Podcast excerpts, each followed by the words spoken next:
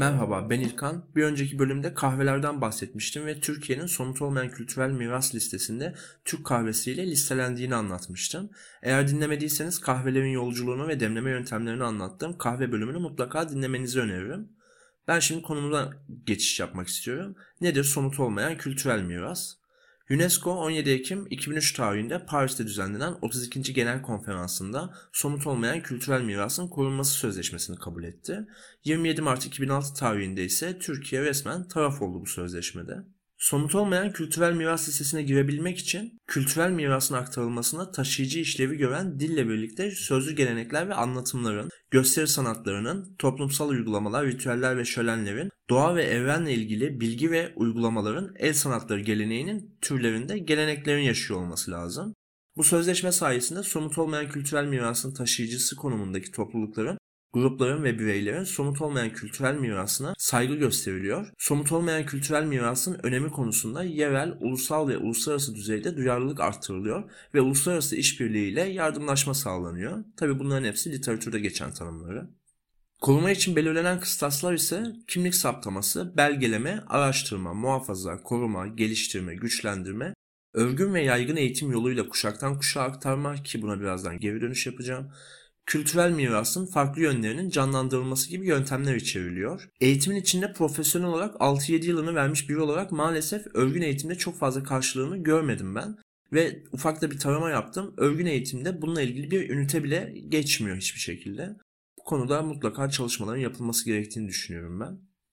Tabi bazı bölgelerde özellikle belediye kurslarında haklarını vermek lazım. El işi ve dokumacılık eğitim olarak veriliyor.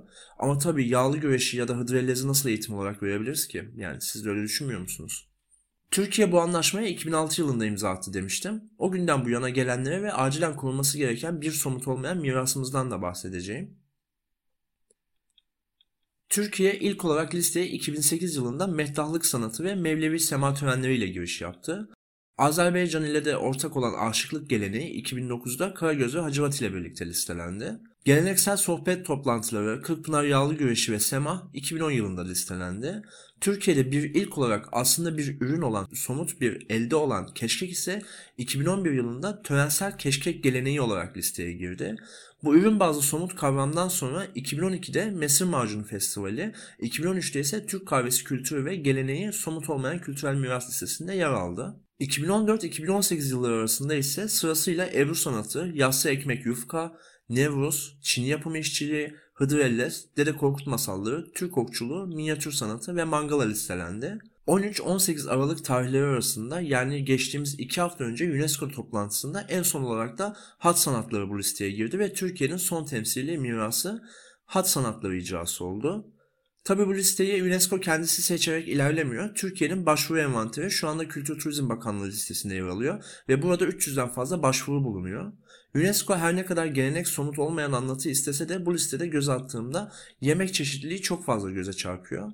Şu anda çay kültürü, mey zanaatkarlığı icrası, ipek ve ipek böcekçiliği kültürü, Nasrettin Hoca, sedef kakma sanatı ve ahlat taş işletmeciliği geleneği de ön sıralarda bekleyen gelenekler arasında. Tüm bunların arasında öyle bir miras var ki UNESCO bu konuda acilen korumamız gerektiğini, eğitimler vermemizi gerektiğini söylüyor bize. O da kuş dili. Kuş dili kelimelerin arasına harfler eklenerek konuşularak bilinen kuş dili değil aslında. Bayağı ıslık çalınarak konuşulabilen, özellikle de yamaçlı yerleşim bölgelerinde iletişimi kolaylaştıran bir dil. Fakat cep telefonu gibi iletişim araçları sayesinde iki uzak bölge arasında iletişim için kuş dilini kullanmak, öğrenmek artık çok büyük bir külfet. Bunun dışında şehirleşme ve köy popülasyonunun azalması da bu dilin kullanımını çok fazla azaltıyor bence. Bu yüzden aslında bu dili kaybetmek zorunda kalacağımız neredeyse kesin gibi. Ben kültür mirasçılığını aslında son 200 yıldır yoğunlukla dikte edilen ulusçuluk yapısına çok uygun buluyorum.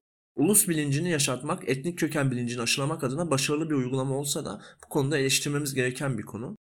Ama Türkiye'de bu çalışma o kadar güzel yürütüyor ki olay sadece Türk kökenlerimizin geleneklerine saygı şeklinde bakılmıyor. Mesela bakanlığın sitesinden indirdiğim başvurular arasında kaşenliği gördüm ve mutlu oldum. Kaşenlik 1800 yıllarda Anadolu'ya göçen biz Çerkezlerin bir kültürü. Bu terim evlilik öncesi arkadaşlık, sohbet dostluğu gibi bir anlam taşıyor aslında ve evlenme süreci oluşması adına aileler sosyal çevreler tarafından da destekleniyor. Türkiye'de bu mirasın korunuyor olması ya da evrensel olarak korunmaya çalışıyor olması da UNESCO'ya etnik köken vurgusu olarak bakmadığımızın ispatı denilebilir. UNESCO listelenecek olan kültürel mirasları 5 kategoriye ayırıyor ama biz daha fazla kategoriye böldük Türkiye olarak. Bunların arasında geleneksel giyim kuşam yapımcılığı, çocuk oyunları, dayanışma geleneği, uğurlama gelenekleri, anlatı geleneği, şifa ve temizlik uygulamaları gibi kategoriler de bulunuyor. Ve ben biraz böyle göz attım ulusal envantere. Kaşenlik kadar dikkatimi çeken birkaç tanesi daha oldu. Mesela kaplıca ve hamam kültürü, geleneksel boza yapımı, karsambaç, bastonculuk ve yoğurt kültürü de bunların arasında. Tüm dünyaya mal olmuş yoğurdu kendi kültürümüze umarız alabiliriz ya da en azından komşu ülkemizle birlikte ortak listelendirme yapabiliriz. Çünkü UNESCO'da birçok farklı geleneğin ortak kültür olarak da listelendiği gözlemlenebiliyor. Üç ana başlığa ayrılan somut olmayan kültürel miras listesinde ana liste olarak tüm mirasların listesi bulunuyor. Ama az önce bahsettiğim kuş dilinin bulunduğu acilen korunması gerekenler ve bu liste dışında bir de en iyi şekilde korunanlar var. Türkiye beklendiği gibi en iyi şekilde korunanlar arasında henüz bir geleneğini sokamadı maalesef. Umarız her birini en iyi şekilde koruyabiliriz diye düşünüyorum. Peki sizce somut olmayan kültürel bir miras olarak en çok neyi korumaya çaba göstermeliyiz? Bu konuda cevaplarınızı Twitter'dan mutlaka bekliyorum. Eğer bu seriyi beğeniyorsanız beğeninizi göstermek için paylaşabilirsiniz ya da programı takip edebilirsiniz. Bir sonraki bölümde görüşmek üzere.